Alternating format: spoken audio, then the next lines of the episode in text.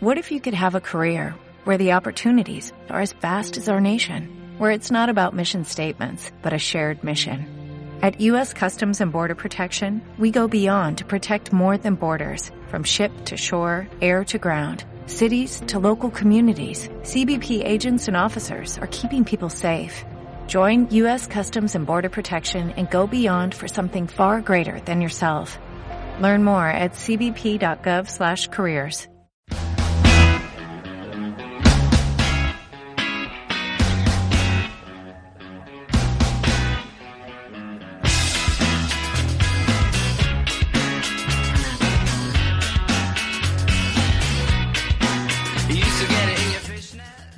Bienvenidos al club. Aquí comienza el capítulo 142 de NBA Adictos.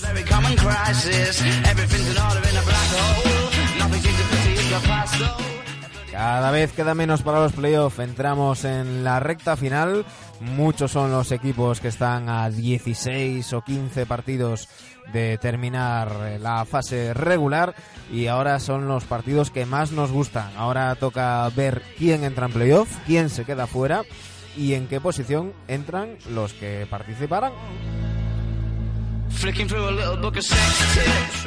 Un equipo que va camino de sumar 22 temporadas consecutivas eh, sin bajarse de los playoffs son los San Antonio Spurs. Hoy charlaremos con una voz muy autorizada. Y es que tendremos a Paul Castro, la voz de los Spurs.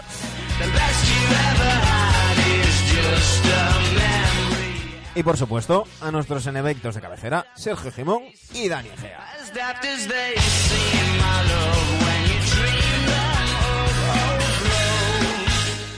Creo que ya tenemos por ahí a Sergio Dani. Sergio Dani, muy buenas noches. Hola, buenas noches. Buenas noches desde Tarragona. Dani, eh, antes de que mm, pinchemos a nuestro invitado, mm, ponnos en antecedentes. Bueno, los antecedentes de eh, hay que ponerse de pie ante la voz en castellano de todos los partidos de San Antonio. Si no voy errado, 24 temporadas seguidas haciéndolos, Paul. Buenas tardes muchachos, ¿cómo están? Y son 26 años. 26, ¿ves? Ya me equivoqué. Me siento más viejo, es de que 24 está bien, más o menos. Está bien. A ver, a ver si no va a ser Popovich, a ver si va a ser Paul la clave de todo esto. Pero sabes qué, desde que llegué yo empezaron a ganar, es de que es coincidencia, no sé, pero sabes qué, nos ha ido muy bien a todos. Eh, yo, eh, este, este, esta temporada, antes de, empezar con, con, la tertulia, tenemos muchas cosas que hablar de, los San Antonio Spurs, eh, pero nuestros invitados tienen que pasar por un test que hace, que hace Dani Egea. Así que, eh, Paul, mm, si eres creyente, reza algo porque no sabes lo que te espera. No, no, no, que va. Mira, te, digo desde ahorita, yo soy uno de los peores en recordar cosas, pero digo que soy buenísimo a radio. Desde, pregúntame, si, si no lo sé, te digo. bueno, mira, más, más que un test, lo que, lo que vamos a hacer, los que pasáis por primera vez por NBA Adictos y sobre todo los que estáis al otro lado del charco, eh, pues bueno, nosotros desde aquí tenemos una serie de inquietudes, bueno, tenemos, las tengo yo realmente. Eh, la primera es eh, la ciudad de San Antonio. A nosotros que nos gusta viajar mucho, cuando oímos San Antonio pensamos solo en el Álamo. En el Álamo y en el rodeo ese de 10 días o, un mes que estáis con los rodeos. cuéntanos, véndenos un poco la ciudad de San Antonio. Pues mira, en San Antonio sí está el Álamo y mucha gente cuando lo ve por primera vez dice, ah, es todo. Está chiquito, está pequeño, no es nada como en las películas cuando se ve una casota y una pared gigantesca. No, es pequeño, está en el centro de la ciudad. Pero más que nada lo que ven San Antonio, a pesar que es el Álamo, es el Riverwalk, el paseo del río.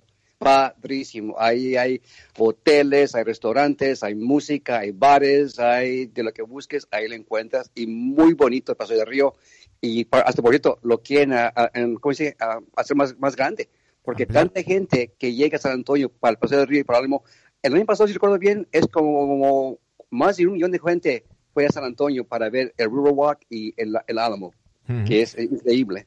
El, el, otro día leía... El ambiente se pone buenísimo. El otro día leía precisamente eso, que se quería ampliar ese, ese Riverwalk y, y, había gente diciendo, bueno, la, la Venecia de Texas. Sí, sí, sí, exacto.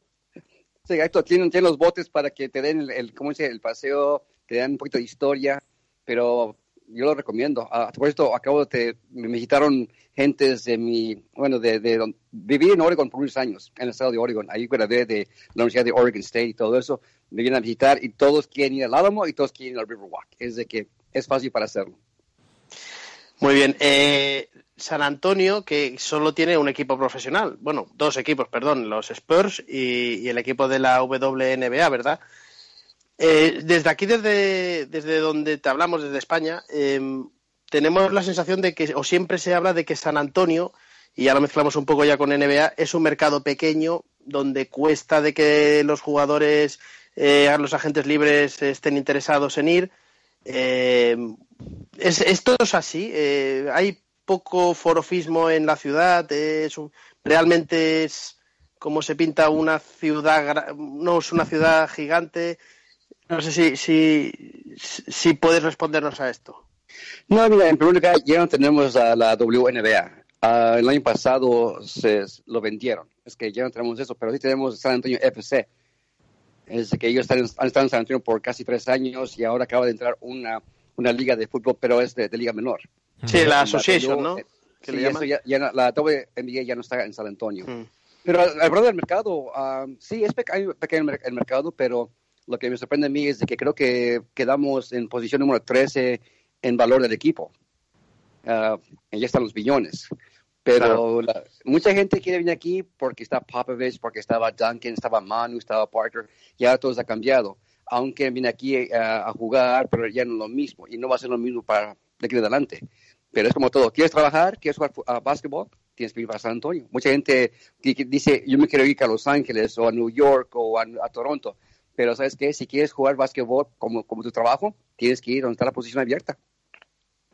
Efectivamente, tú lo has- ya los has nombrado eh, y vamos a hablar mucho de ellos, me parece, lo que queda de, de entrevista. Ginobili, Parker, bueno, David Robinson, no sé, George Gervin, Sean Elliott, pero evidentemente yo creo que las dos figuras principales, evidentemente, son Tim Duncan y, y- y Greg Popovich. De entre estos dos, mm, ¿cuál, cuál, ¿cuál es el personaje más querido de, por la afición? Eh, ¿A quién le harían una estatua primero? Complicada, Buena ¿eh? pregunta. Buena pregunta. ¿Sabes qué? Creo que primero Manu. Ah, ya sé que me- Primero Manu, ¿eh? Primero Manu, sí, creo que sí, porque creo que Manu, ah, no creo, sí, sí sé, sé que Manu ha, sido, sí, Duncan cambió la, dirección del equipo, Coach Popovich lo maneja muy bien, pero el corazón ha sido Manu. Cuando llegó Manu, de repente los Spurs ex- explotaron en la escena de la NBA actualmente alrededor del mundo. Cuando él primero llegó aquí, era un chevillo flaquillo que jugaba un, tipo de básquetbol muy diferente. Y por muchos años, Popovich le decía a Manu, no hagas esto, no hagas esto, no hagas esto, dale de esta manera, esta manera. Y se cansó de decirle, juega de esta manera. Y me acuerdo que Manu le dijo a, a coach, así es como juego, ¿me quieres cambiar? No voy a ser un jugador. Y desde entonces, Popovich le dio la rienda libre y Manu cambió todo. La manera de que los jugadores lo defendieran, la ofensiva, cómo se movía, siendo bueno en el, en el fútbol, lo pones en la cancha, no, hombre, era imparable. Pero creo que a Manu le, le, le considera primero la, la estatua. Ujú. Sí, pero además que es, un, es, eh, es Batman, ¿no? Es cazador de murciélagos. Eh, que por cierto, Y decía todavía hoy- siguen, todavía siguen. decía- ¿Cómo, cómo, ¿Cómo hay tanto murciélago por ahí suelto? ¿Sabes qué? De repente, no sé, lo, que me da risa a mí es de que, si recuerdo bien, hemos visto cinco juegos donde los murciélagos de- de- paran el juego. Pero Me creo que de los cinco juegos hemos ganado cuatro. Es de que yo digo que, pues a lo mejor, lleven más murciélagos. Los vimos ah, en el juego de, contra Milwaukee hace un par de días y ganamos ese juego contra Milwaukee, que, que fue buenísimo. Los Spurs, sin duda, están jugando su mejor básquetbol ahorita. Pero los murciélagos, bienvenidos. eh, que por Oye, cierto, una hablamos pregunta de... que... Perdona. No, que estábamos hablando de Ginobili, que, que justo esta tarde, bueno, hace un, hace un rato ponía en Twitter que no sabía eh, qué poner en, en cuando le, le preguntaran en inmigración eh, profesión, ¿no? Y, y decía nuestro amigo eh, Alberto eh, eh, Ticot de Roa, decía leyenda, que ponga leyenda y, y- y ya está. Sí, ¿no? sí. El problema es que no puedo creer que nadie lo reconoció. Me imagino que todo el mundo lo conoce, pero qué, qué buena onda. Sí, me me gusta eso, leyenda. Sí, le queda perfecto. Sergio, dale. Yo sí, bueno, yo tenía la pregunta de todos los oyentes de, este programa, ¿no? O sea, ¿cómo San Antonio se puede mantener 22 años, o 23, no sé si está la temporada 23, eh, en playoff? O sea, ¿qué, ¿qué pócima mágica tenéis ahí para, para manteneros? No, es, es una pregunta, pero mucho tiene que ver con el sistema de Coach Popovich y los asistentes que ha traído Coach Popovich para que ellos, para que crean en su programa, para que crean en su visión de él, de lo que es jugar eh, al nivel más alto en el mundo. Porque si, si te das cuenta, en muchas otras ciudades, otros coaches no pueden vender esa visión, no pueden vender la, su idea de que, mira, si juegas de esta manera, si juegas dentro de nuestro sistema, uh, tendrás éxito en muchos equipos, cada quien por su parte, los coaches le dan mucha rienda a los, a los estrellas, no lo obedecen, hay, hay problemas, y con los Spurs eso no existe. Desde que entró Popovich, bueno, eh, por decir un año después, ya cuando él también entendió que era su papel.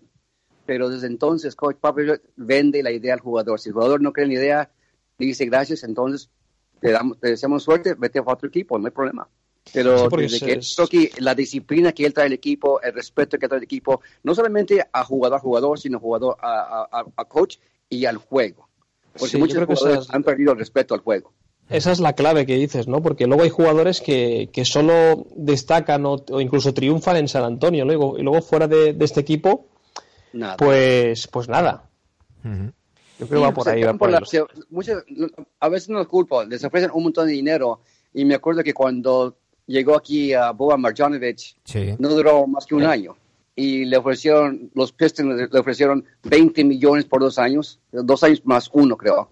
Y habló con Coach Popovich y dice, hey, me gusta aquí San Antonio y todo eso, me quiero quedar. Y, Coach le dijo a, a, Boban, ¿sabes qué? Yo no te voy a pagar ese dinero. Si ellos te lo ofrecen, vete, gana tu dinero y si algún día regresas, aquí tienes la puerta abierta porque te vas de buena manera, no te vas uh, gritando o quejándote de nosotros. Dice, no te voy a pagar ese dinero. Sí. Firma el contrato. Es que está claro que... Ha, votado como a tres equipos otra vez. Está claro que, que, hay maneras y maneras de salir de los equipos y que se puede salir, salir bien. Eh, llevamos mm, prácticamente toda la temporada hablando de una, de una web que mm, a mí particularmente me, me encanta, eh, que es de Athletic. Eh, el, el, hombre que siga a los Spurs en The Athletic, eh, Jabari Young, eh, eh, publicó un, un artículo eh, ayer muy interesante que habla de la, de la importancia de, de, Mar de Rosen en esta racha de, de, cinco partidos, porque hay que decirte que eh, el año pasado alguno de los que te hablamos eh, osó dudar de, de Popovich Y, finalmente entró y yo cometí el, el error, tengo que, que hacer... Ah, No, no, no, el año pasado no. Fue, fue él, fue él. El año pasado no, el año pasado yo los, los, los metí, pero yo hace dos semanas dije, uy, porque yo siempre digo que, que, lo único que he aprendido en esta vida es a no dudar de un equipo de Greg Popovich, pero hace dos semanas dije, uy, no sé, y, y, me han dado en toda la cara y llevan cinco victorias consecutivas los San Antonio Spurs. Y hablaba Jabari Young de la importancia de DeMar DeRozan. Muchas veces eh, criticamos a, a DeRozan porque quizás no es ese jugador franquicia de muchísimos puntos, de jugadas estelares y, tal, pero en este artículo de, de The Athletic, eh, Jabari Young eh, habla de la importancia de la, de la transición defensiva de, de DeRozan y luego el pase eh, a tiro de tres, que aunque sabemos que DeRozan no mete de tres, eh, está liderando al equipo en asistencias para triples. Eh, ¿cómo, ¿Cómo estáis viviendo la llegada de Rosen? Mm, no sé si la sombra de Kawhi es alargada en, en este cambio de, de, época, por decirlo de alguna manera, en los Spurs. Ah, mira, en primer lugar, cuando mandaron a Kawhi a, a Toronto por uh, y por DeRozan, yo pensé lo que pensó Pap, es el mejor posible cambio que podemos hacer ahorita, lo tenemos que hacer porque lo que estaba pasando con Kawhi el año, el año anterior fue todo, para nosotros fue un desastre. Ganamos sin él, que fue una, una, una cosa muy grande para nosotros, pero el cambio de DeRozan a San Antonio para él ha sido un poquito más difícil, porque con Toronto él se, no se contestaba en defensa. Él anotaba, anotaba, anotaba primero. Pero ahora, cuando vienes de Toronto a un equipo con Pavlovich bajo el comando de Pavlovich y lo que espera de ti defensivamente. Si, si, defiendes, ves la cancha. Si no defiendes, te tardas en jugar más minutos. Y de Rosen ha estado aprendiendo poco a poco de que todo empieza con defensa. Mm. Aunque él quiera tirar un triple por decir, no es para dispararlo, no. La, la idea de los Spurs es que si tienes un buen disparo, fíjate quién más tiene uno mejor que tú. Mm. Y el, el balón se sigue moviendo de esas manos a otras manos porque están viendo la cancha en total. Están viendo quién tiene el mejor disparo posible en ese instante. Y el balón se sigue moviendo. Y es la idea que está aprendiendo DeRozan, porque antes él quería disparar todo el tiempo. Pero empezó a aprender con defensa, con asistencias, es como ganan juegos. Y como mencionaste, hemos ganado cinco consecutivos contra buenos equipos. Le ganamos a Milwaukee hace, no sé mucho, hace un par de días. Hmm. Hemos ganado ocho consecutivos, consecutivos en casa. Estamos cinco al hilo, que de veras, eh, para nosotros es algo grande entrando a la postemporada prácticamente. Mm. Pero DeRozan con los Spurs, a lo mejor le tarda todo un año para, para aprender lo, que se requiere de él. A lo mejor lo aprende entrando a los playoffs. Pero sea cuando sea, él es un buen jugador que está bajo ahora un mejor sistema que antes. En ese artículo, Young dice que la, la práctica hace la perfección. Dice que mientras que en el, en el nefasto rodeo road trip, eh, que, que se saldó con una victoria y siete derrotas, los Spurs eran el peor equipo de la liga en, en puntos recibidos en, en transición defensiva, eh, 148 puntos por, por 100 tra- eh, jugadas en transición. En los últimos, en las últimas cinco victorias son el mejor y, y otorgan nada más que 100,2 eh, 102,1 puntos por 100 acciones de, de- de transición. Eh, es un cambio, es la noche al día. Y la diferencia es que estamos en casa también. Hemos jugado bien en casa todo el año, pero tenemos que aprender a jugar, a llevar ese mismo enfoque en- al camino. Como por, ejemplo, esta noche jugáramos, contra los Mavericks. Los Mavericks son un buen equipo, a pesar de que no están ganando mucho, pero aquí en casa ellos siempre nos ponen bu- buena, buen juego. Es de que los Spurs necesitan traer lo que jue- como juegan en casa en camino todo este mes, porque este mes para nosotros es difícil. Nos topamos contra los mejores equipos. Vamos a ver, ya vimos a Milwaukee, vamos a ver a Houston, vamos a ver a los Warriors. Es que este mes no es nada fácil para nosotros. Y los Spurs el- no nos fue bien en, en el viaje del rodeo y me sorprendió. Yo pensé que íbamos a ganar por lo menos tres, pero ganamos uno, que está bien. La cosa, como dice Pavlovich, la cosa es que aprendes de la derrota como aprendes de cuando ganas, del éxito. Y créeme, pe- aprendieron bastante de cómo no nos gusta perder, de cómo no perder y cómo quieres ganar. Porque si no aprendes de la derrota, no aprendes del éxito. Porque crees que todo es lo mismo, no es igual. Ujú. Ganar y perder son dos cosas totalmente diferentes. Y mucha gente no lo entiende. Pero cuando entiendes de la diferencia, qué, qué tienes que hacer para ganar y qué tienes que hacer para no perder, es totalmente diferente. Cambia tu juego. Em, voy a tirar un poco ahora de abuelo cebolleta, eh, que los que ya tenemos una edad, pues hemos visto ya todos los anillos de Spurs, como tú, que tú los habrás narrado enteros, eh, los cinco anillos. Eh, ese cambio, una de las cosas que más nos sorprende y que más alabamos de Popovic es ese cambio de la manera de jugar, ¿verdad? De los inicios, aquel anillo del 99 que fue tan rudo aquellas finales contra los Knicks, luego un baloncesto en ocasiones hasta mm, podríamos decirlo eh, no voy a decir sucio como los Bad Boys de Detroit ni mucho menos Duro. pero era un baloncesto donde defensivamente pues estaba puesto mucho énfasis no Eh, recordamos mucho las elim- eliminatorias contra Phoenix hasta cierto punto a los Spurs en su día no sé si era el equipo más odiado de la liga y en cambio se cambia todo y vemos un baloncesto en los últimos años de Popovic, sobre todo el de 2014, como no lo habíamos visto jamás. Eh, ¿cómo, cómo se vive eso desde la franquicia, ¿no? desde la organización? Cambiar totalmente la manera de jugar, hacer un baloncesto de lo más perfecto que hemos visto en los últimos 20 años, 25 años. Sí, la, la- diferencia del principio de- del primer campeonato al último campeonato es una transición. Y como también Popovich, ah, él espera que sus jugadores crezcan, como sus asistentes crezcan, él también ha crecido y ha encontrado diferentes maneras de ganar sin tener que ser tan rudos o tan fuertes todo el tiempo. Y de veras, no creo que, en mi opinión, no creo que nadie odie a los Spurs en todos los años. Simplemente los han visto como un equipo que ha sido, tiene la determinación de llegar a un punto que es el campeonato. Y todo empieza con el primer pri- día de la práctica. Pero hablando de los campeonatos, ah, sí, cada uno fue diferente, porque cada uno tenía diferentes asistentes, cada juego, cada equipo tenía diferentes jugadores, pero el, el, el oponente también te, te dice cómo vas a jugar contra ellos. Contra Detroit ah, fue diferente que contra New Jersey. fue diferente que contra Cleveland, fue diferente que contra Miami en dos ocasiones. Pero te digo, ah, al ver esos ah, campeonatos al lado de, de los jugadores, ha sido fantástico. Creo que mis favoritos campeonatos han sido el, el 99 y el 14, porque fueron totalmente buenísimos cuando ganaron esos, esos, esos, ah, juegos. Y si hablamos de, bueno, del, digamos, el, el punto negro de estos años de San Antonio, sobre todo el, el tema, el tema de Kawhi Leonard, eh, ahora le están abucheando a la vuelta, ¿no? En el último partido creo que a, Da- a Danny Green sí que le aplaudieron, pero a Kawhi no. Eh, ¿Qué hay ahí en ese tema? ¿A tanto odio ha generado Kawhi su, su salida?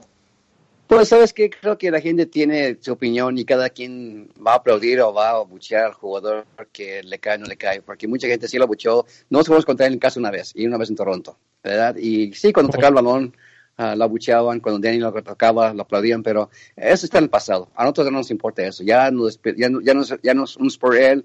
Ah, a mí no me interesa que pase con él en el futuro porque no está en nuestro uniforme, no está en nuestra ciudad, ah, no es parte de nosotros, es de que le deseamos suerte y que se vaya. Y lo mejor que puede decir Coach Pop es, ¿sabes qué? Que le vaya bien. Hizo su papel aquí con nosotros, hizo lo que pudo, le, da- le deseamos lo mejor, pero ahí queda. Ahí, ahí, ahí- así quedamos. Porque verás, ¿de qué sirve hablar de eso ya?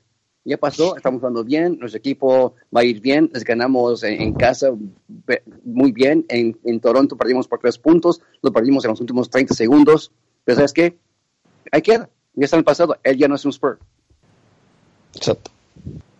Como este, ya no sí que puedo- no, a este sí que no le hacen una estatua, ¿eh? No, no, no, a este no. Todo hablaba, digo, como ya no lo es, como ya no lo es Pau Gasol, yo creo que Pau Gasol llegó un poco tarde a San Antonio, todos estamos de acuerdo. Pero creo que ha dejado, o sea, mejor huella sí que ha dejado que Kawhi. No, la, Pau simplemente llegó, como yo estoy un poco tarde. ah, creo que si hubiera llegado unos dos años antes, ah, hubiera sido diferente, hubiera sido más parte de los éxitos, el juego y todo, pero Mm. es como todo. ah, el coach Pau va a jugar jugador que cree que nos va a ayudar esa noche. Pau es un buen hombre, es un caballero, una persona buenísima. Ahora se encuentra con Milwaukee en una buena situación. Ojalá que le vaya bien allá con ellos. Pero aquí con nosotros pasó un buen tiempo. ah, les demostró mucho a los jóvenes, aprendieron de él y le damos las gracias porque es un buen chavo. Y ahora se va día, del- ahora se- creo que estábamos en posición número 8 cuando se fue y ahora se encuentra con el mejor equipo ah, de- en el este. Es de que le deseamos lo mejor. Decía el otro día Popovich que la intención de los Spurs siempre fue que se quedara hasta el, por lo menos hasta el final de temporada porque valoraban mucho su, aportación en el vestuario y que además querían protegerse las espaldas en caso de que se lesionaran o, o Aldrich o, o Poeltl, pero eh, que evidentemente mm, valoraban el comportamiento de, de Gasol todo este tiempo y que le entendían teniendo en cuenta su edad y, y demás. Es un poquito volver a lo que hablábamos antes como en el caso de Marianovic, ¿no? Eh, esto también, también da una imagen de, de equipo y, y dejando el caso de Kawhi a un lado, yo creo que, que todo el que sale de San Antonio sale, sale feliz, sale contento y hablando bien de la, de la franquicia y, y eso también, también suma, ¿no? Oh, sí, claro, y en muchas ocasiones me tapo con jugadores, exjugadores que quisieran regresar con Spurs, ya sea, de, ya sea como jugador o en la, en, la, en la gerencia o algo, porque dice, dice, me acuerdo que hablé con Ben Udry, nos topamos con él en Sacramento hace un mes más o menos, y estábamos hablando con él, dice, de que, desde que se fueron los Spurs a otros equipos, dice, nunca fue lo mismo, porque cuando yo estaba con los Spurs, empecé mi carrera con ellos, y como me estaba enseñando cómo ser un jugador profesional, Coach Pop. Dice, eso nunca lo vi después de eso. Nos, me- me- nos- se, lo- se fue y luego ah, me dice que los otros equipos no les interesaba tanto la práctica, no, no aprendían tantas jugadas, no tenían tanto interés. Pero dice que la experiencia con San Antonio fue la mejor.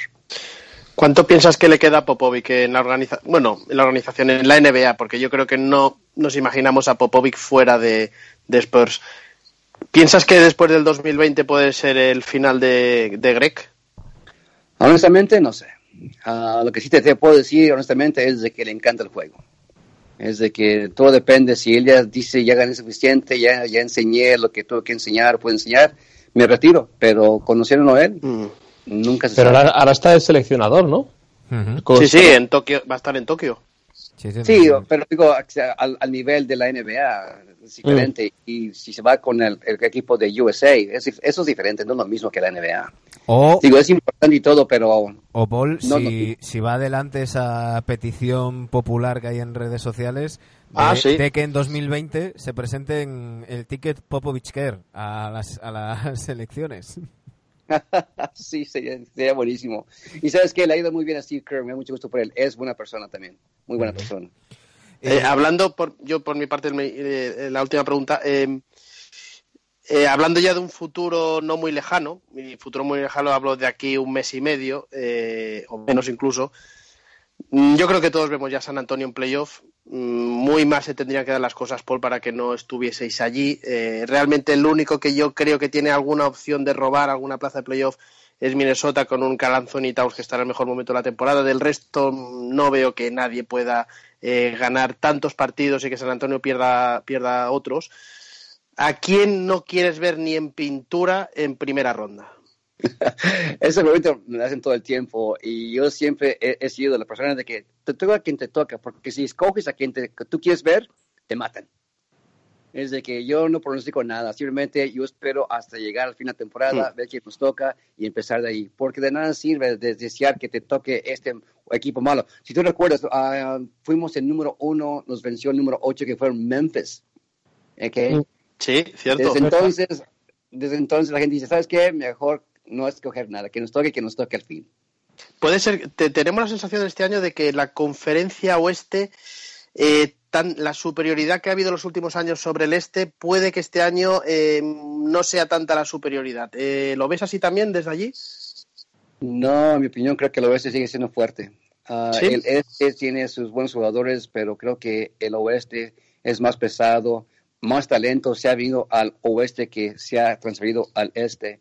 Ah, con la excepción de Kawhi Leonard del, del oeste al este, no sé quién más ha ido para allá que debe hacer un impacto.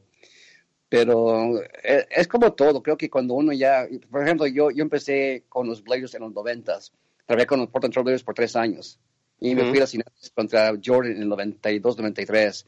Y desde entonces yo he tenido la suerte, y créanme muchachos, lo que hago yo es suerte, porque yo nunca pensé o soñé de ser narrador de juegos en la NBA o de cualquier otro tipo. Simplemente me tocó la suerte de estar aquí. Ya tengo casi 30 años en la, en la NBA y he visto tanto, eh, he aprendido tanto, pero la, la cosa que siempre sí es, es- consistente es que no puedes cambiar tu suerte cuando toca a ti. A veces uno quiere ponerse enfrente de la suerte y no te pega, no te pega. Simplemente si te toca, te va a tocar. Es de que uno puede ganar 72 partidos, uno puede ganar 30 partidos y al fin del año todo cambia. Es de que si es tu, tu- es tu suerte de llegar a jugar por un campeonato y te toca, te toca. Como los Spurs están, si entramos en posición 7 o 8, no importa, la cosa es que si te va a tocar, te va a tocar.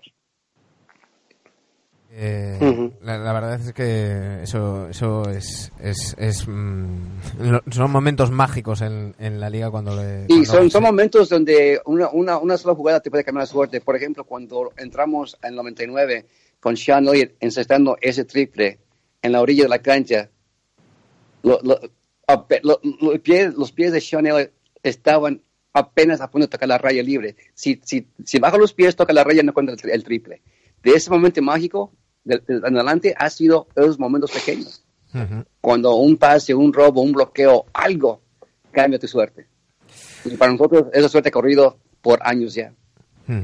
Eh, hay un tema, eh, hablábamos antes de la continuidad o no de, de, de Greg Popovich. eh, aquí creo que nadie duda que mientras él quiera seguir, ahí tendrá, tendrá sitio y está en, en su casa.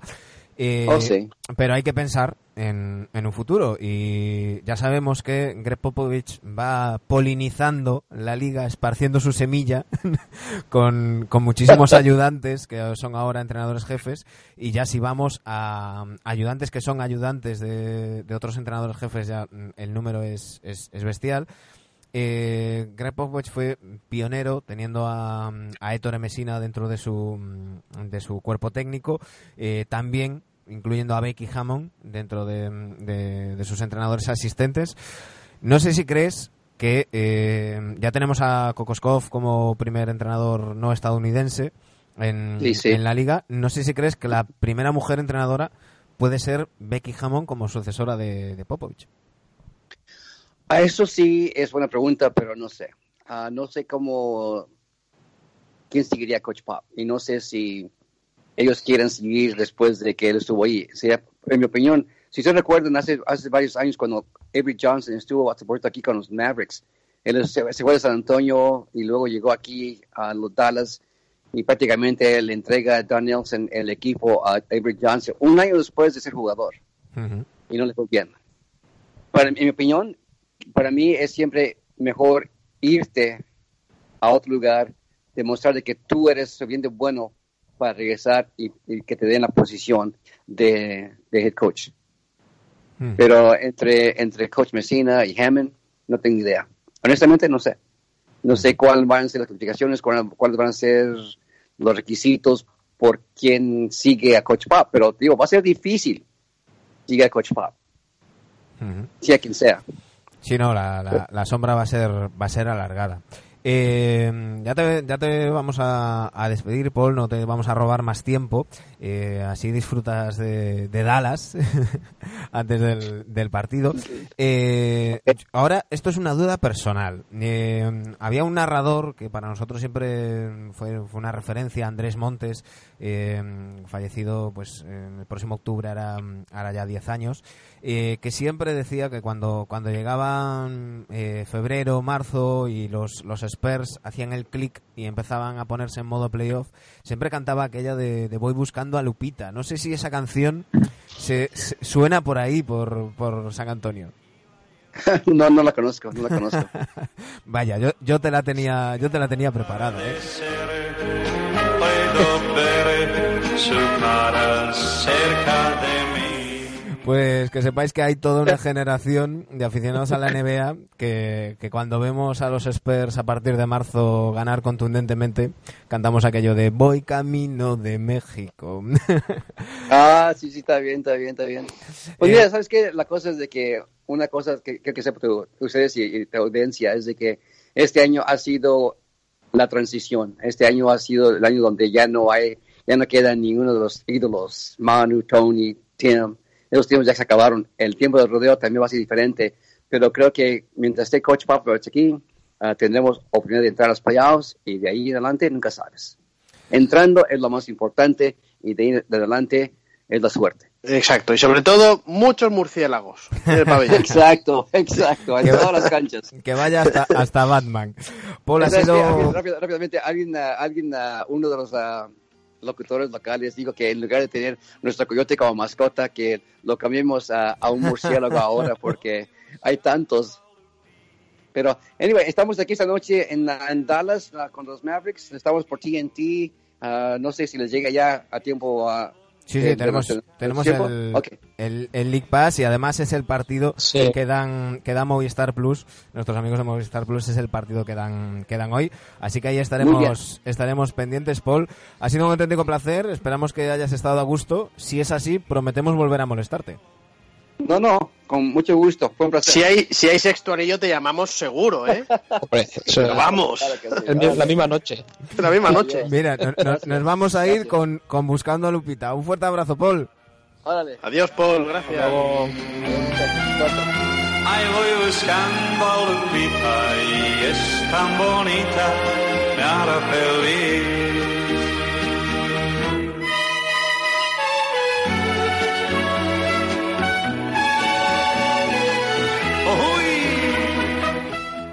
¡Ojuy! ¡Ojuy! Qué bueno eso, ¿eh? Yo no lo sabía esta. ¿eh? Oye, México, ¿no? Esto es Luis Aguilé, hombre, Luis Aguilé. Luis Aguilé, Luis Aguilé. Mi ciudad también todo mi ayer. A mí me, trae muy buenos recuerdos esas madrugadas escuchando a Montes y Daimiel y ese voy buscando a Lupita. Eh, muy, muy interesante las cosas que nos ha dicho Paul, ¿eh? Hay una buena rajada sobre Kawhi, ¿eh? Sí, sí. Que no hay, hay, resquemor. No podía ser de otra manera. Es que se lo ha ganado a pulso. No, no, es, normal, ¿eh? Se, lo, Ha, se lo, ha, ganado a, pulso. Bueno, chicos, eh, estamos justo en, en, la media hora, un poquito más. Eh, yo quería tener un ratito de tertulia. ¿Qué, ¿Qué, queréis? ¿Tertulia y secciones o secciones y tertulia? Tertulia. Que hace tiempo que no tertuliamos. vale, pues, pues, hay que hablar de, de, de algunas cosas eh, entre ellas mm, tenemos que hablar... de golpes, quiero hablar de golpes. Era lo, era lo primero que os iba a sacar. El, el, cable pelado de Ibaka, que además es reincidente, que ya no es ni la primera, ni la segunda, ni la tercera vez que le pasa, eh, en una jugada, para quienes no lo hayáis visto, con, con Marquis Chris en la derrota contundente de, de los Raptors eh, contra, contra Cleveland en Cleveland. Eh, hay una jugada de estas de, atípica de Kevin Love, que en el mismo partido la hizo también Margasol, de coger el rebote y tirarla para el, para el, para el otro lado. Eh, están Ibaka y Marquis Chris mm, peleando por la, por la posición Ibaka acaba en el suelo, Marquis Chris le mira, no le dice nada, por más que Ibaka haya dicho que si le dijo tal, al menos en ese momento no le dice nada, y se tira como un loco, la agarra del cuello, le empieza a dar puñetazos. Eh, no ha salido todavía la, sanción oficial. La ESPN habla de entre 3 y 5 partidos y 149 mil dólares por partido, que es lo que le corresponde de, salario. Recordemos que Ibaka está cobrando 21,6 millones de, de dólares por, por esta temporada. Eh, a mí, de ser así, me parece una, una sanción ridícula. Porque mm, yo... Una broma. Claro, yo antes, yo antes, antes de que me lo digáis, ya sabéis que yo defiendo que haya pique, que haya roce, que haya tal. Pero una cosa es una, mm, una acción dura que acaba en pelea y otra cosa es ir por detrás a lo, a lo perro, hablando mal y pronto, al cuello de, de, otro, de otro jugador. No, no, no se, no se entiende porque es, es lo que dices tú, ¿no? Ves el vídeo y no le dice nada. Quizá viene de antes de justo la jugada anterior, pero es que se le cruzan los cables, vamos, más que Ron, más que Ron Artes aquel día en Detroit, que al menos ahí sí que hubo pelea, pero sí, al, menos le habían tirado una cerveza, ¿sabes? Claro, la habían Bueno, y Ben Wallace pues le dio fuerte y tal, ¿no? Pero, pero es que este no. Sí, sí, yo, lo, estuve viendo. lo estuve viendo esta madrugada porque eh, a raíz de la, de la jugada, pues teníamos debate ahí en Twitter. Eh, posibles sanciones y, tal. Yo decía que para mí mínimo 20 partidos y, y decían, bueno, pero es que las sanciones del Palace de Overhills y tal. Entonces volví a ver la, la pelea y efectivamente esa pelea empieza con una falta dura de, de Ron Artes sobre, sobre Ben Wallace a la que Ben Wallace responde con... Eh, podríamos decir empujón, podríamos decir puñetazo con dos puños. y eso acaba. Lo que le, envía a la mesa comentarista, casi. Sí, sí, sí. Y acaba, acaba liándose muy, muy parda. De todas maneras, la sanción fue tan dura porque, porque, porque se pegaron con los de la grada. Claro, claro, claro. Si fuera entre ellos. No por eso. Pero, pero por claro, ejemplo... es que tocar es que le estás tocando a la NBA, a la, a la, organización, lo que menos le puedes tocar, que son los aficionados, que eh, son los que pagan y los también que... También tenemos que hablar de eso, también tenemos que hablar de eso, de algún que otro aficionado. pero... pero en Utah, ¿verdad? Sí, sí, zanjemos, eh, primero el tema de Ibaka. Dani, ¿qué yo mi opinión, mi opinión, eh, vamos, es una, no tiene explicación ninguna, es una cruzada de cables, no estaban jugando duro en ese momento, Cleveland, un equipo que no tiene nada que hacer, no, o sea, es una acción que no se entiende. Yo no la voy a disculpar ni mucho menos, porque esto no se lo enseñaría a mi hijo ni mucho. Pero, pero bueno, eh, es una cruzada de cables. Es cierto que Ibaka. Eh, bueno, ahí de vez en cuando le pasan estas cosas. Eh, en algunas ocasiones no ha llegado a las manos, pero sí de enfrentamientos. Pero yo creo que no es comparable a lo que siempre decimos de que una cosa es jugar violento otra, y otra cosa es eh, eh, pues bueno, defender fuerte, ¿verdad? Esto es violencia pura y dura y ya está. Y esto yo creo que tiene que Silver entrar. ¿Qué es lo que aplicaría yo? Yo el tema del dinero me parece bien que no cobre los días de partido que no juegue y que ese dinero pues se done a donde se tenga que donar. Y para mí, este jugador, se llame Ibaka, se llame quien sea, viendo la gravedad y el nivel de hostias que arreó, no debería jugar hasta playoff. Sí. ¿Y esos son, ¿qué puede ser? ¿15 partidos? Lo que deben quedar, ¿no? Sí. Pues, pues hasta abril este hombre no vuelve a jugar. Eh, estaba buscando por aquí porque hay, claro, hay, un montón de, de artículos, eh, de, opiniones. Eh, Margasol decía, bueno, estas cosas a veces pasan, es un partido emocional. Eh, decía Margasol, espero que no le suspendan. Partido, partido emocional. ¿Contra Cleveland? Contra Cleveland. ¿Contra Marqués Cris? que no debe ni saber cómo se llama. Eh, mejor es lo de Kyle que le preguntan, oye, ¿qué, ¿qué, te parece lo de Ibaka? Y dice, lo que de Ibaka. No, hombre, evidentemente ellos tienen que defender a su compañero, no pueden decir, pues, tal, ¿no? No tiene explicación. Pues oye, eh, que acate la sanción que le den. Yo creo que tiene que ser una sanción fuerte porque si no abres la puerta Mira, Dani, a sanciones de eh, 3-4 partidos que son muy poco por lo que hemos visto. Eh. Dice, dice Joe Bardon, a- al hilo de lo del partido emocional, dice que han sido traspasadas estrellas y han sido despedidos entrenadores de sus trabajos en Toronto eh, debido a cosas que pasaron en Cleveland. Eh, eso está muy, muy afianzado en el vestuario de los Raptors y es un- si hay un equipo al que odie el- el- la plantilla de, de los Raptors es sin duda los Cavaliers. Así que, Ah, que, bueno. que- que viene, viene, parece que viene, que viene por ahí. Veremos, veremos a ver en, qué- en qué queda. Y otra cosa que hay que ver en qué queda es el otro incidente de la noche. Y es que eh, iba a decir aficionado, pero es que a mí, a mí me vais a perdonar que aquí ya me, me suelte. Nos, nos escuchan, estaba viendo las estadísticas, nos escuchan ma- mayores de edad principalmente.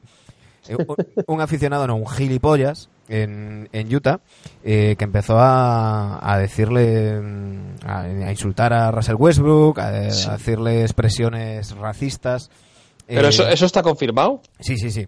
Está, Vale, vale. Está, está confirmado, aparte... mm, uy, Entonces te, te, te, te secundo en, tu, en tus insultos. Sí, sí, luego, Sí, sí. de hecho, hay un tuit... Me, me- me escucho con retorno. Me escucháis bien vosotros, chicos. Nosotros sí. Vale. Se te oye como si estuvieses a 1200 kilómetros. Es que yo me escucho con retorno, como si alguien... Ahora me escucho. Ahora, ahora, ahora. Vale. Eh, que de hecho hay un tuit de Dwayne Wade eh, poniendo las declaraciones de este aficionado, eh, que por cierto en su, en su cuenta de Twitter tenía muchos tweets eh, racistas firmados con MAGA, eh, Make America Great Again, o sea, dejando claro sus, sus ideas, ideas políticas, ya los ha borrado. Eh, y este hombre decía que no, que él estaba ahí mm, diciendo que, que, mm, que bueno, que quizás que a lo mejor se refería a que se arrodillara porque les iban a ganar y no sé qué, cuando era, era una referencia clara al, al- al pasado mm, eh, como esclavos de, de los negros, y que es lo que sacó de quicio a, a Russell Westbrook, que ya es la segunda vez que tiene un incidente parecido en, en, en Utah. Eh, lo que se está hablando eh, parece que la inmensa mayoría mm, de, de los medios creen la versión de, Russell Westbrook y lo que se está hablando es si puede haber cambios en, en las normas de la NBA eh, por, el, por el comportamiento de los aficionados. Shane Casel se llama este, mm, este personaje eh, y, y se están preguntando, si- eh, ya sabemos, ya hemos visto alguna que otra vez a, aficionados, por llamarles algo, que, insultan a jugadores y les expulsan, los, los sacan del... eh, estoy recordando ahora mismo un, un un aficionado que, que insultaba a Clay Thompson, no recuerdo en qué pabellón, echaron y le castigaron tres meses sin poder volver a entrar en un, en un pabellón. No sé si creéis que, hay que endurecer ese tipo de, de sanciones o, o si esto tiene que, que, bueno, pues el aficionado paga la entrada y, aquí un poco como en Europa, ¿no? A que, le caiga lo que le tenga que caer al, jugador.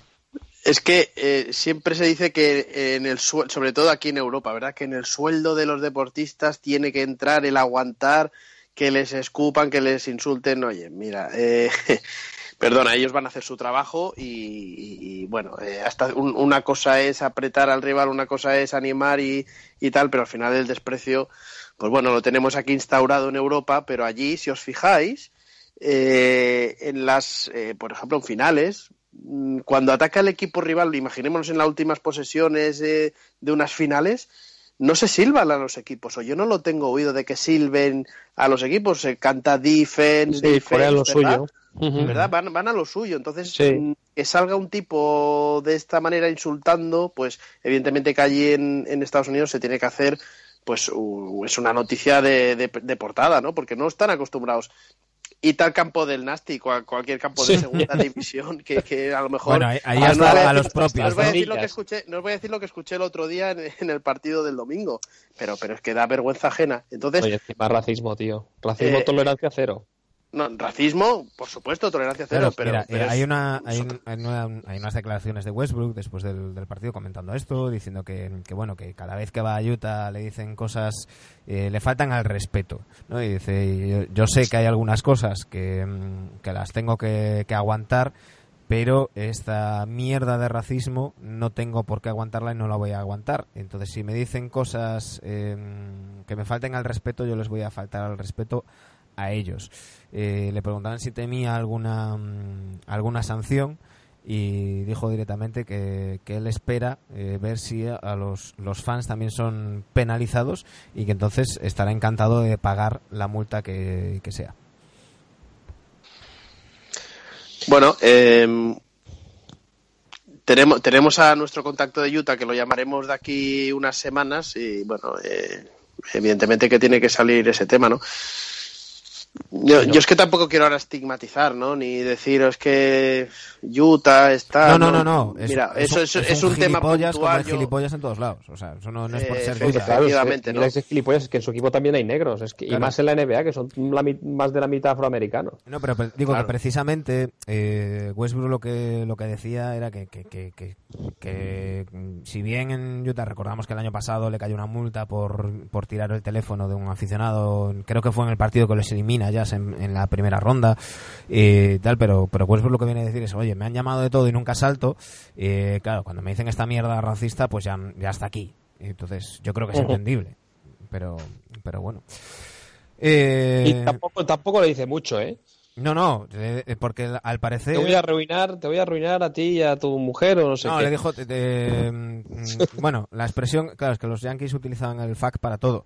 Eh, le viene a decir, te voy a joder a ti y a tu mujer. Eh, hay quien ha interpretado que se refería a darles una paliza. Hay quien ha interpretado que te voy a denunciar o tal. Mm, Oye, eh, perdona, para mí esa palabra significa. o sea, Sí, para- pero es una para ti expresión, son para ti palabras. significa lo, lo único. Solo tiene un significado, ¿eh? En fin, en fin. Eh, hasta ahí la crónica de sucesos. Crónica de sucesos, muy bien. Parece la 4 esto hoy. si, si volvemos a, a baloncesto puro y duro, eh, pues Fuck tenem- you up, dice. sí.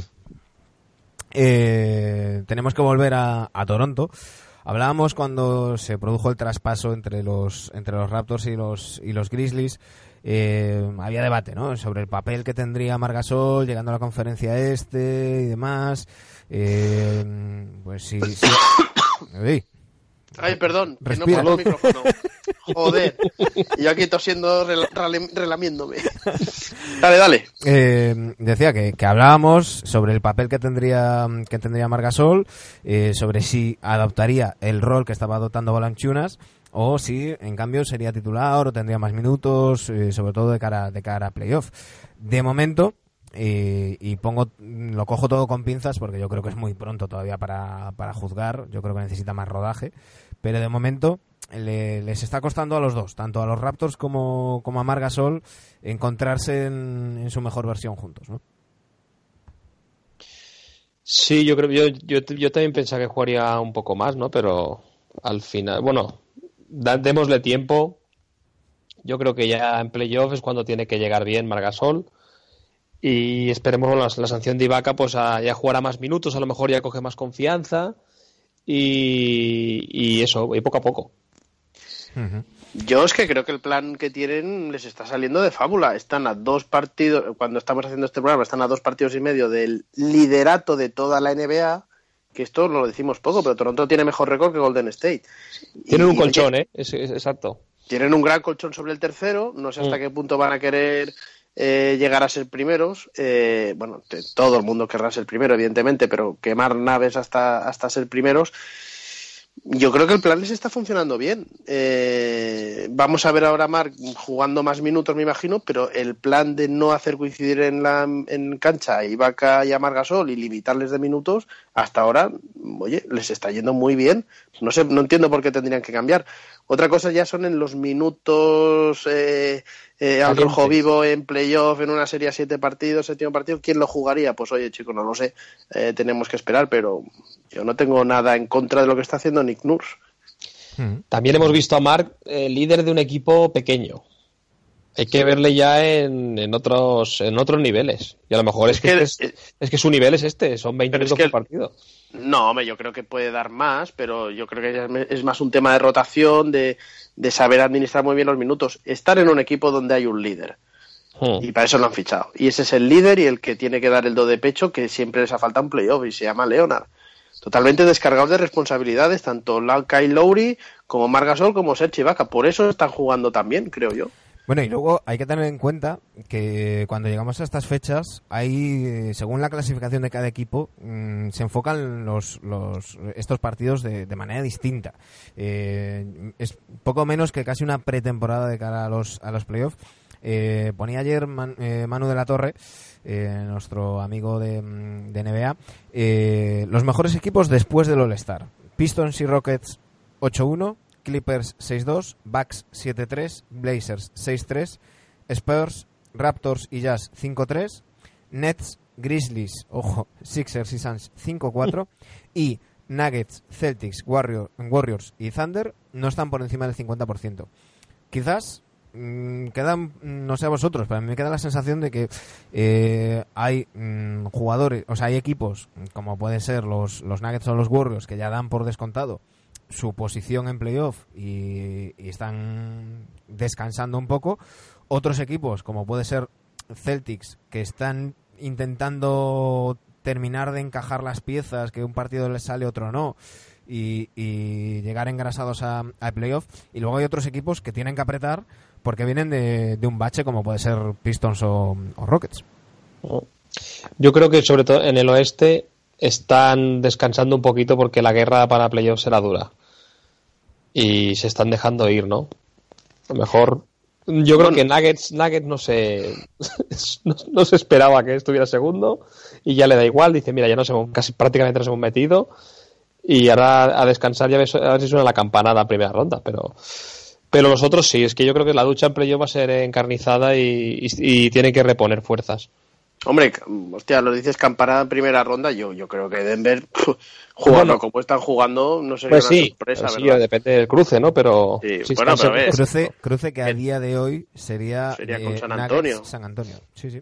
Pero vamos, Sí, pero pueden no me refiero que pueden bajar al Sí. cuarto perfectamente y el cruce con ahora mismo Portland que estoy viendo, pues oh, cuidado, cuidado Sí, ahí. ¿no? Exacto. Es que está jugando muy bien Denver. Yo de todos los que has dicho, eh, yo a Detroit, pues bueno, le doy el mérito que le tiene. Habría que ver los calendarios que han jugado, pero bueno, han ganado muchísimos partidos y tenían una plantilla para estar donde están. Y eh, a mí las dudas que me generan ahora es el tema de a quién veo de finalista con Golden State en el, en el oeste. Pero tengo muchas dudas. Eh, hasta hace poco veía muy claro Oklahoma, luego hace unas semanas Nueve el que estaba haciendo Denver era tremendo. Nueve seguidas Ahora de ve- Rockets. viendo ahora Houston cómo está, pues quién te dice que no han vuelto estos Houston a parecerse a los del año pasado. No sé, ¿qué pensáis vosotros? Eh, está, pienso- más- está más cerca de la final del año pasado, pienso yo. Yo pienso que, que llevamos ya bastantes minutos y que nos toca ir con, con las secciones, pero no voy a no voy a ejercer de gallego, no voy a evitar la, la respuesta. Yo Por creo- favor, pensé, ¿me ibas a cortar ya? Sí, sí, por supuesto. Eh, yo creo que la, que la final del, del oeste a día de hoy sería entre, entre Warriors y, y Rockets. Pero bueno, eh, toca secciones, toca The Best.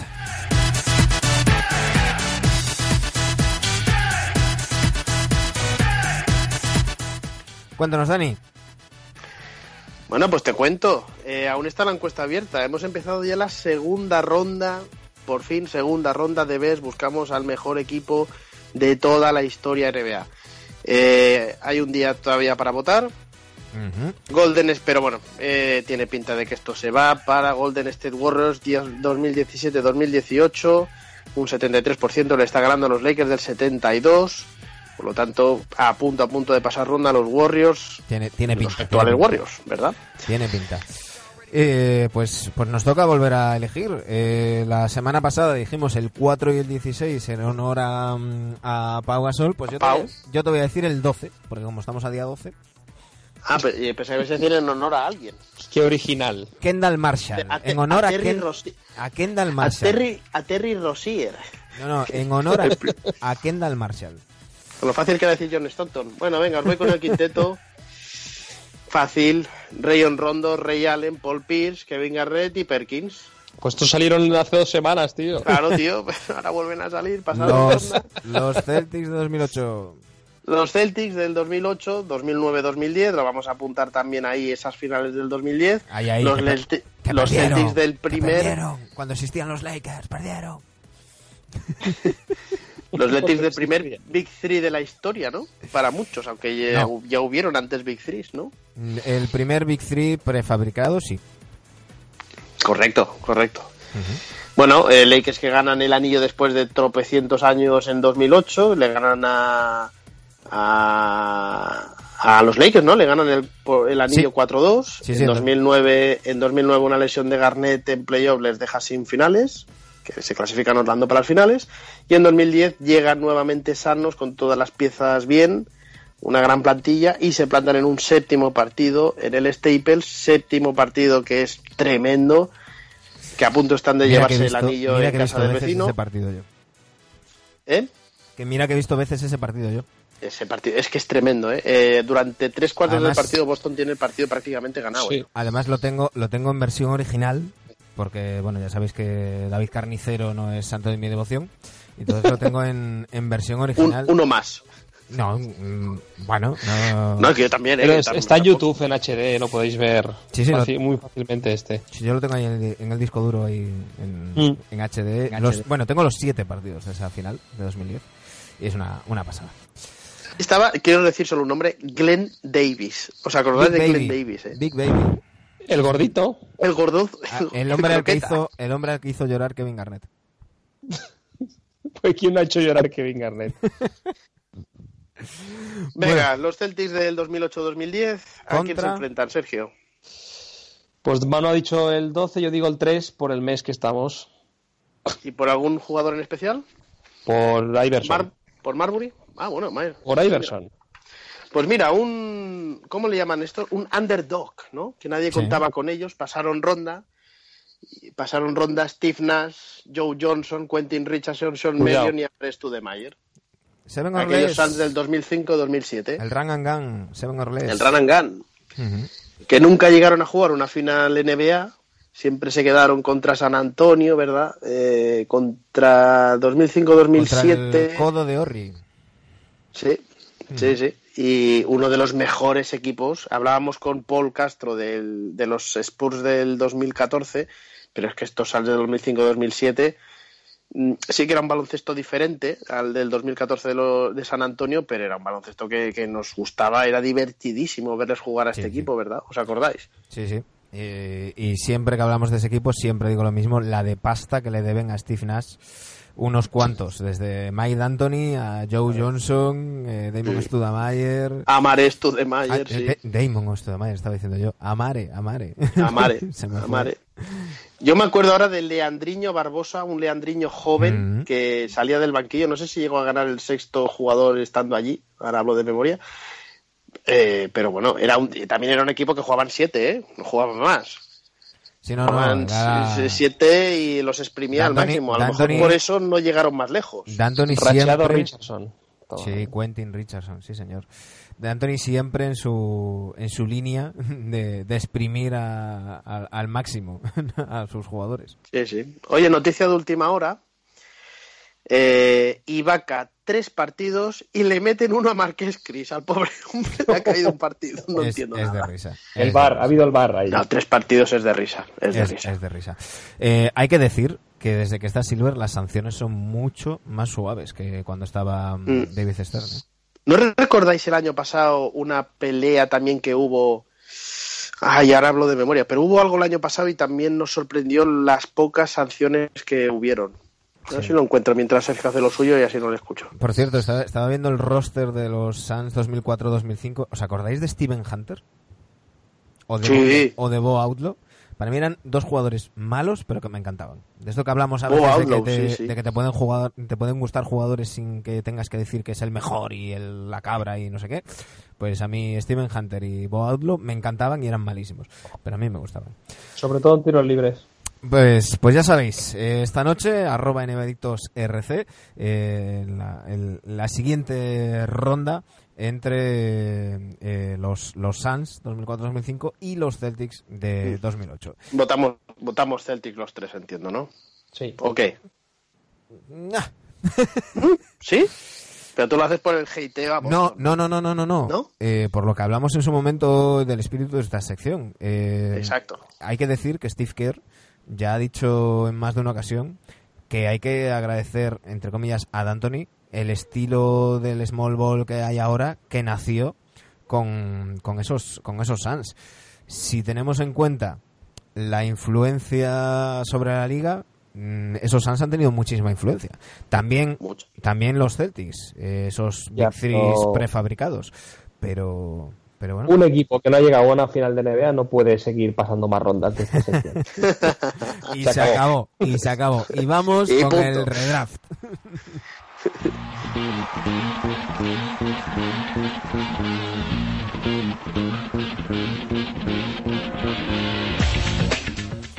Sergio, la semana pasada hablábamos de hasta dónde hubieran llegado los Heat con Los eh, Westbrook, Wade, Richardson, David Lee, Turner.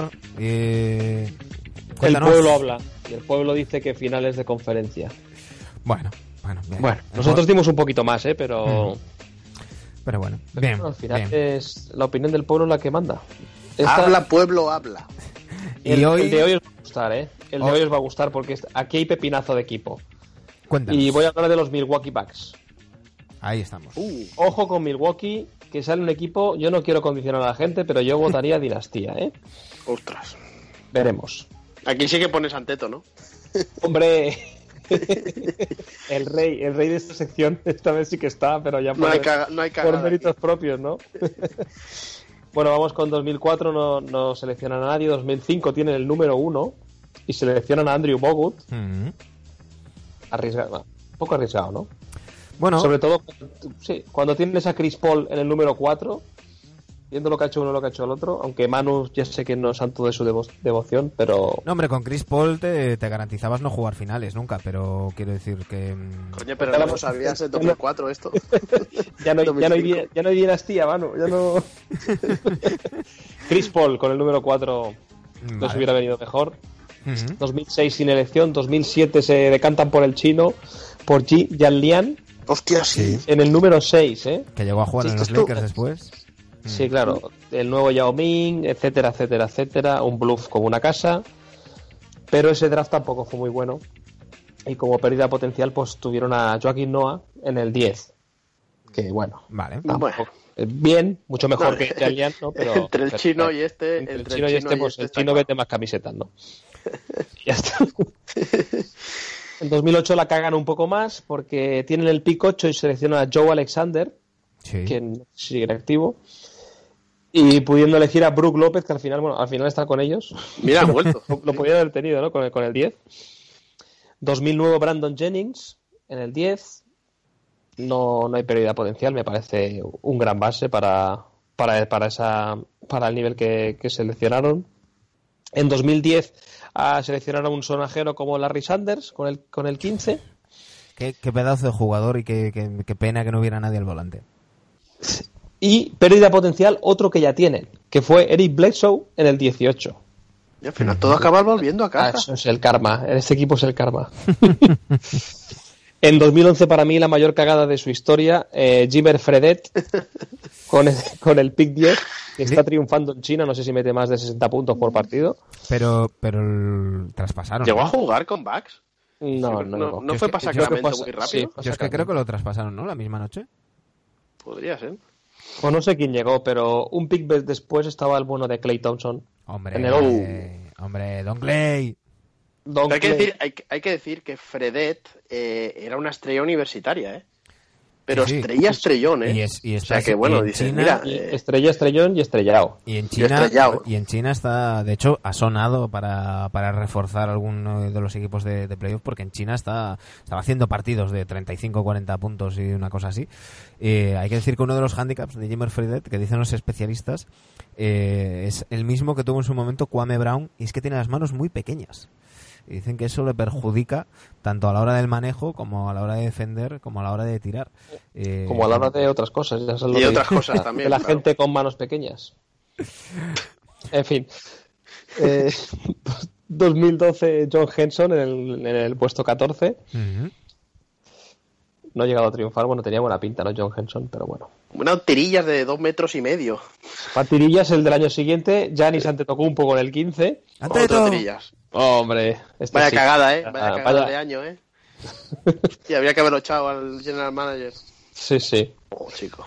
2013, ¿no? En el pick 15, Antetokounmpo, el mayor acierto que, ha- que han tenido Milwaukee estos años.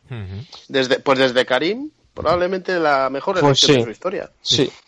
En 2014, un poquito cagadón y ahora más cagancho todavía viendo lo- los, los resultados, porque tienen el pick 2, ¿no? Y seleccionan a Jabari Parker y justo en el 3 pues estaba Embiid.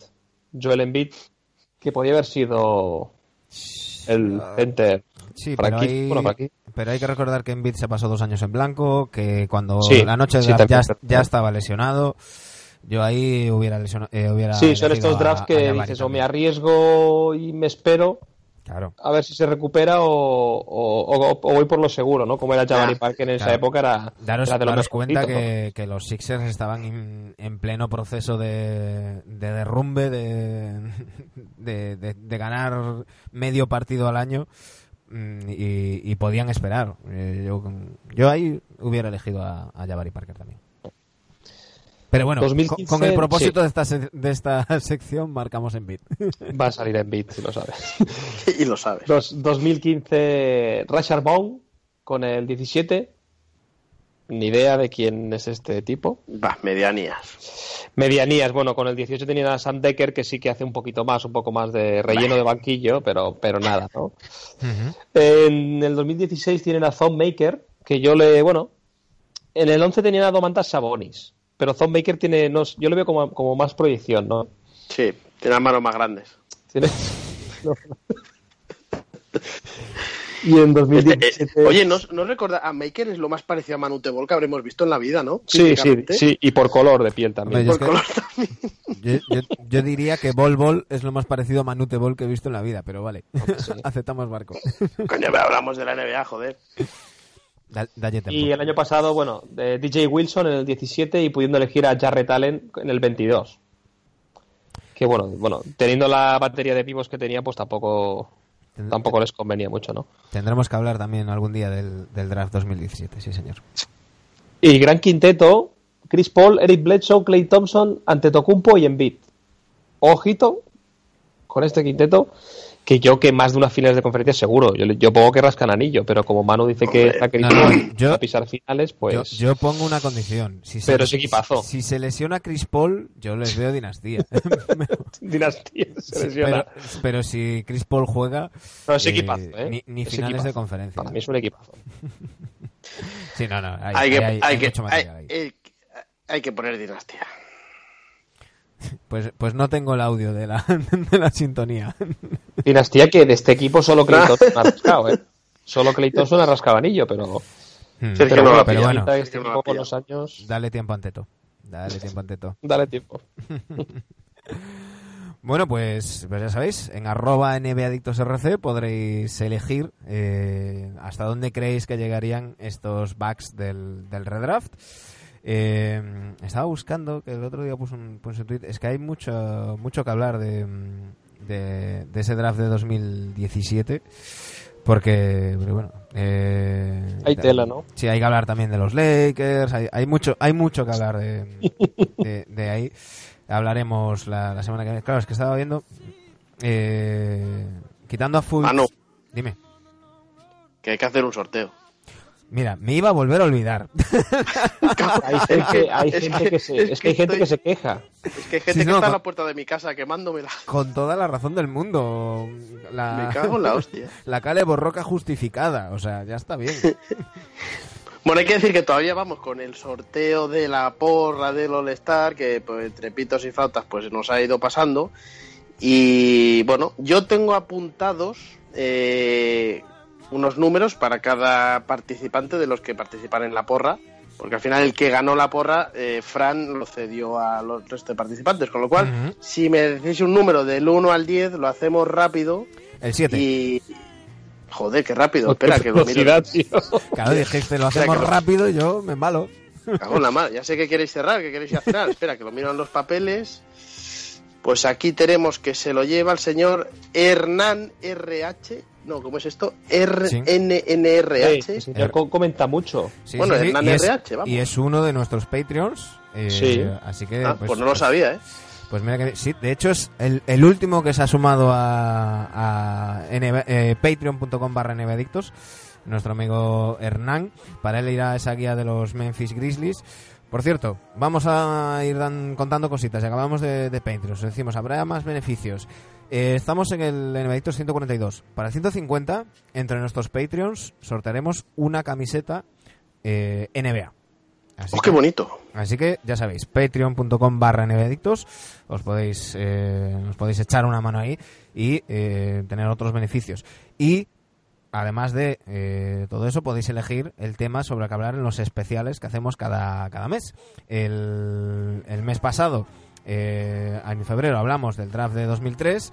Este marzo, como no podía ser de, de otra manera, pues nuestra Patreon Ascensión Encina eh, nos, nos ha pedido que ¿Quién? hablemos... Ascensión Encina. Ah. Eh, nos ha pedido que hablemos de, mm, del March Madness, de la NCAA y del, del baloncesto universitario. Así que estamos preparando un programa especial. No será para la Final Four, seguramente será un poquito antes. Eh, hablando de, de la NCAA con... no- No voy a decir más, con una persona que sabe muchísimo de baloncesto universitario. Así que... Yo, yo nosotros de universidad sabemos mucho, pero del bar de la universidad. Entonces, vamos a tener que ponernos al día. Bueno, eh, no nos vamos a liar más. La semana que viene comentamos lo del draft 2017, que, que- que tengo ganas yo. Eh, chicos, nos vamos. Eh, Dani, adivina con qué nos vamos. No sé, ¿con Rosalía? No, no, es- es- escucha un poco, escucha un poco.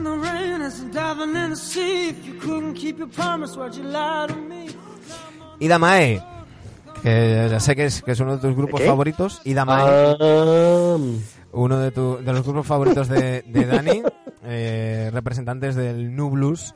Con ellos nos vamos. Volvemos la semana que viene. Chicos, un fuerte abrazo. Un abrazo a todos. gente.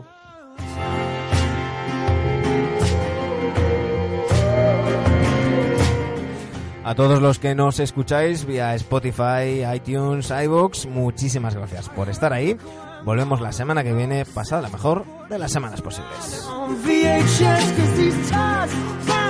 what I I'm reach reach yes I am. Reach